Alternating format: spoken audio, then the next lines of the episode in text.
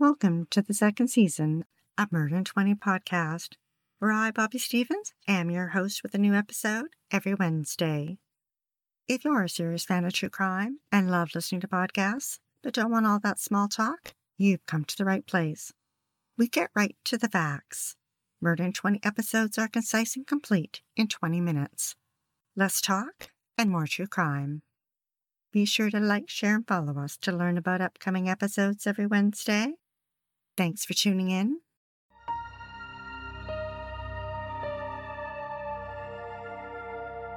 Bruce Beresford Redman was born in 1971 and grew up with his parents in Woodcliff Lake, New Jersey, and later attended college in Florida, then headed west to California. One night in 1997, Bruce wandered into a restaurant and nightclub called Zabumba in West Los Angeles. He told CBC News that this beautiful woman served him great food, that it was a fun place to be, so he kept going back. That woman turned out to be Monica Burgos.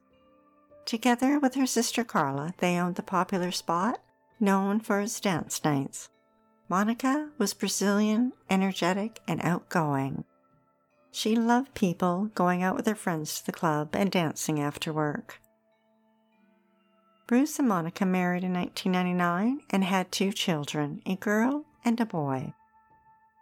In the beginning, Monica was the one who made the money. Then Bruce got a job as a producer on the television series Survivor. His career took off. He worked on seasons 2, 4, and 6 and was nominated for three Emmy Awards. But with success came challenges for the couple. Both worked very hard. Bruce during the day, and Monica at night. After 11 years of marriage, they were two ships passing one another. Both had affairs. Bruce's with his casting director became serious, but being unfaithful eventually took an emotional toll on him, and he confided in his mother. She encouraged him to think of the family and end the affair. On March 4, 2010, Bruce decided to tell Monica the truth, but not face to face. He sent her an email and told her he and his casting director were lovers. The email was frank and brutally honest. Monica was livid. She pulled out all the money they had in their joint bank account and put it into her own account. She told the school Bruce was not allowed to pick up the children. She wanted a divorce. Bruce quickly tried to smooth things over. He promised to end the affair and change his ways. Monica's birthday was coming up, and every year they took a family vacation, and Bruce suggested they go away together. Monica spoke to her two older sisters, Jean and Carla, they discouraged her from going. But in the end, she agreed to go. In late March, Monica, Bruce, their five year old daughter, and three year old son flew off to Cancun, Mexico. They landed at the Moon Palace Golf and Spa Resort, an upscale, all inclusive resort with white sandy beaches stretching out to the turquoise waters in the Gulf of Mexico. Guests upon arrival passed through its gated entrance and traveled to the reception area where they were given a security wristband. It was spring break at the hotel, and it was full of vacationers and college kids ready to have a good time. The couple walked up a flight of stairs to the second floor and into room 7816, with two double beds so that the family could all sleep together. It was reported in the Hollywood Reporter that they spent their first three days being tourists, visiting local attractions at Xcaret and Xel-Há. One evening, Monica talked to her sister Ferreira and told her that she'd found evidence that Bruce was still communicating with his mistress. The next day, the couple were tired and decided to take a break from sightseeing Bruce planned to spend the day at the hotel with the kids, and Monica was going to go shopping to a spa. They awoke at 5 a.m. on April 5th. Bruce played games with his son, and the two were having a lot of fun squealing and laughing. A British family in the room next door was upset by the noise and complained to a hotel employee, who passed it on to the concierge, claiming that they thought they heard a woman scream and were concerned. The concierge called Bruce in Monica's room, and Bruce said that he and Monica had a disagreement and would keep the noise level down. Around 8:30 a.m., Monica dressed in a blue sundress and sandals with gold hoop earrings and told her family she'd be back soon. She left for her day of alone time, leaving her cell phone behind. It was cracked and broken, but that didn't matter. She enjoyed going off the grid once in a while. That afternoon, Bruce took the children to the pool for a swim. Then, back in the hotel room, they watched movies and took a nap. After dinner, Bruce gave them baths and tucked them into bed. Monica wasn't back yet, but Bruce wasn't worried. She often stayed out late, and he thought perhaps she'd met some people and was enjoying a drink. By 10:30, she wasn't back. Bruce repeatedly opened the door and looked outside, expecting to see her walking up to the door. Monica hadn't returned by morning, and Bruce called the hotel desk and reported her missing. Then he called Monica's sister Jean. She told CBC News that when she got the phone call, she thought, Monica doesn't get lost. She knows what she's doing. So Jean immediately flew to Cancun. Investigators arrived at the hotel and questioned Bruce as to why she hadn't taken her phone, and he explained it was broken. Then they discovered she hadn't taken her passport.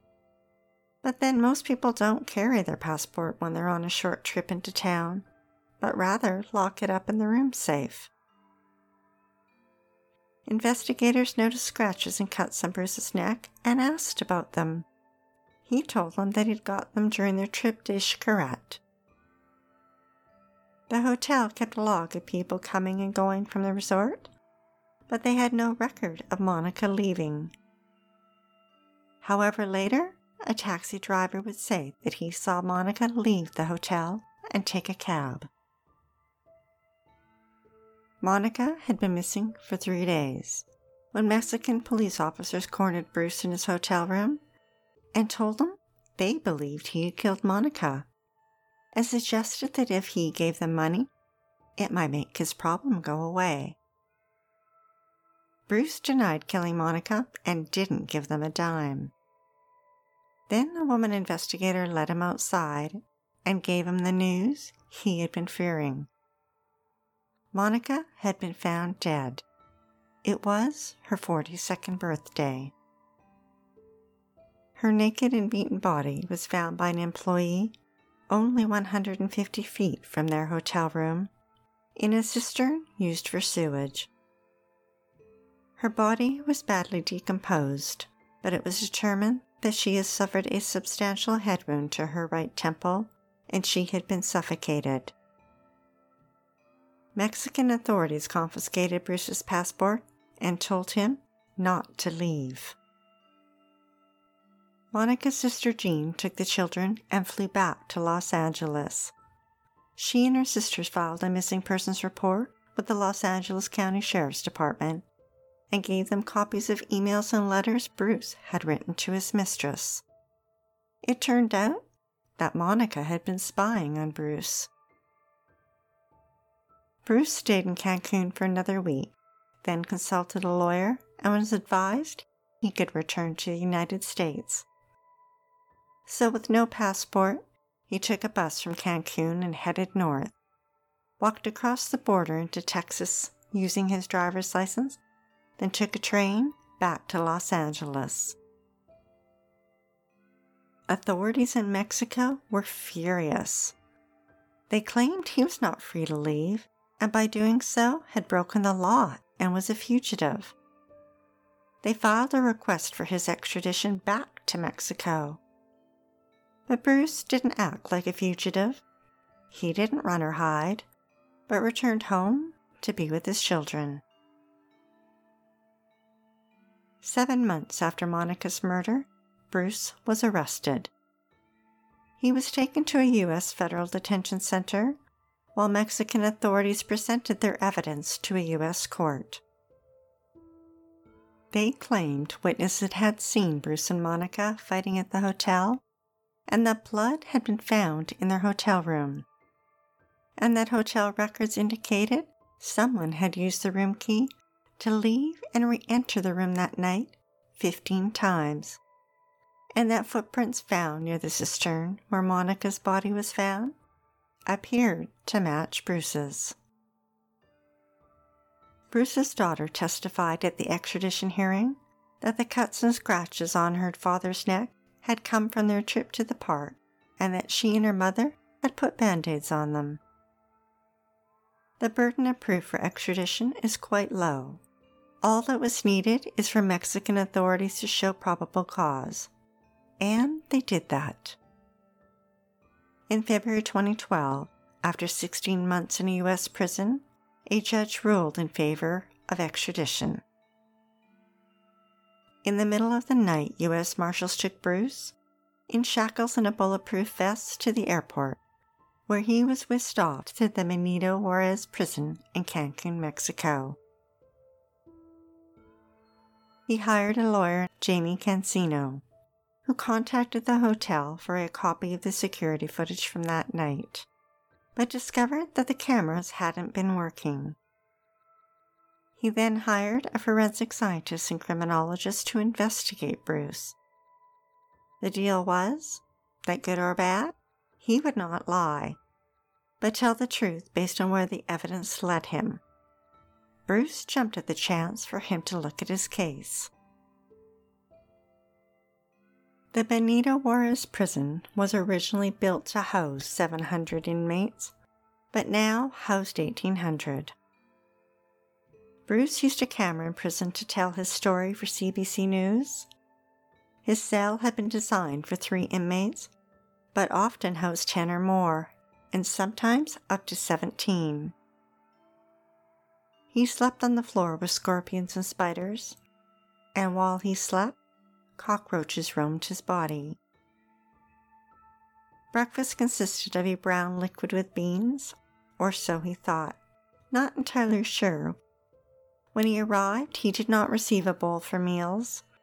When it was dished out, he held out his hand and watched it run through his fingers. In the beginning, Bruce was a celebrity. Initially, they thought he had been a contestant on the show and nicknamed him Survivor Man. But in prison, with murderers and rapists who battled crowded conditions, riddled with disease and little food, he soon became old news. Barbed wire surrounded the prison. The cells are open to the elements, including the rain, the heat and humidity relentless. The water ran for only a few hours a day, and the smell from the open sewer was blinding. Over time, he managed to secure a bunk to sleep on, and on a shelf above his bed, he kept a picture of his son and daughter. He also managed to have food from the outside brought in to him from a family of an inmate he had befriended. To pay for his food, his parents provided him the money, dipping into their retirement fund. Within a week of stepping back on Mexican soil, Bruce's trial began. Prosecutors contended that sometime that morning, Bruce hit Monica on the head with a blunt object, knocked her unconscious. Then he strangled her to death and hid her body out of sight in their room. That night, when the children were asleep, he dragged or carried her body out the door, down two flights of stairs, and 150 feet to the cistern. There he managed to lift the 250 pound cement lid by himself and dump her body inside. Then he placed the lid partially back on and returned to their hotel room without anyone seeing a thing. He cleaned up the blood from her murder and the next morning reported her missing. But the prosecution's allegations didn't match the evidence. The coroner testifying for the prosecution determined that she hadn't been killed in the morning, but rather in the evening, sometime after 11 p.m., 18 hours later than the prosecution alleged. The coroner also determined that she hadn't been killed in the hotel room because there were no lividity marks on her body. Marks that are caused when the body is placed on a hard surface such as the floor. The coroner determined she had been killed at the cistern where her body had been found. At trial, it was revealed that a rape kit had not been performed on Monica's body, nor had they taken scrapings from under her fingernails. The prosecution's evidence continued to dwindle. It was also revealed that investigators didn't immediately seal off the family's hotel room the day Monica was reported missing. Cleaning staff entered the room, contaminating any potential evidence. And the blood evidence the prosecution claimed was found in their hotel room? It turned out it didn't belong to either Monica or Bruce. Then, an expert witness for the prosecution testified that the sand found in Bruce's shoes was not a match to the sand around the cistern, nor did the footprints match Bruce's shoe size.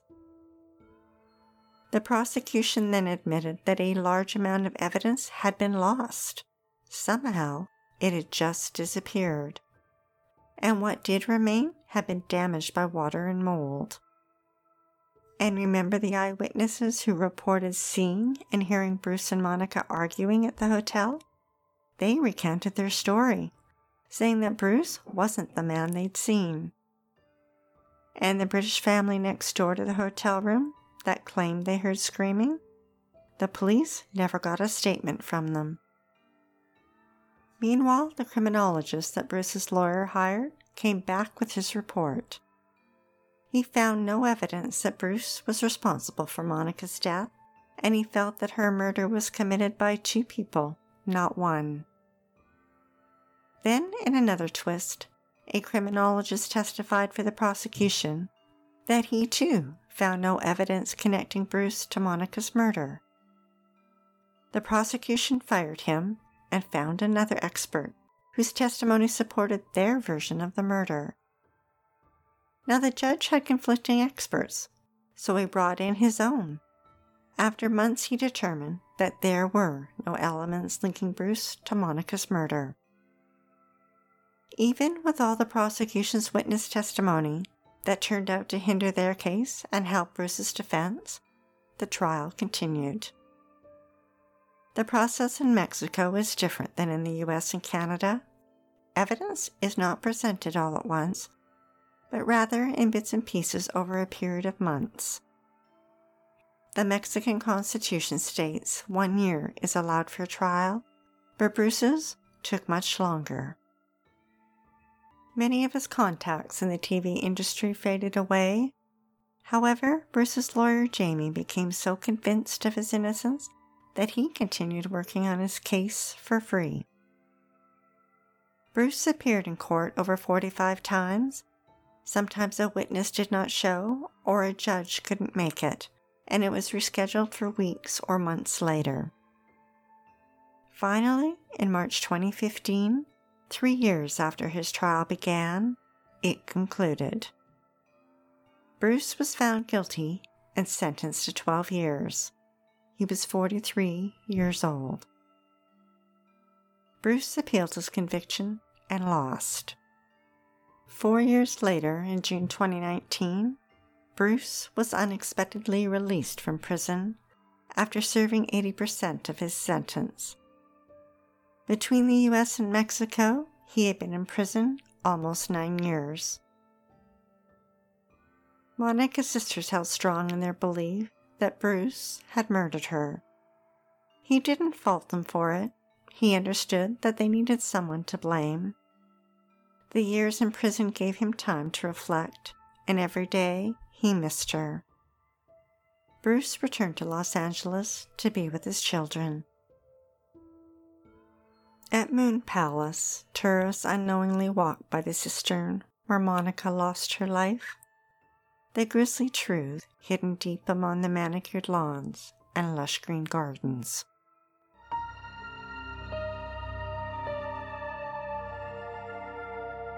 Be sure to tune in next Wednesday for the episode of Gary Hadlin. For nearly 40 years, Gary got away with not one, but two murders. Then he got a job offer from a crime boss that he couldn't turn down. But it came with a catch. He had to confess to a murder.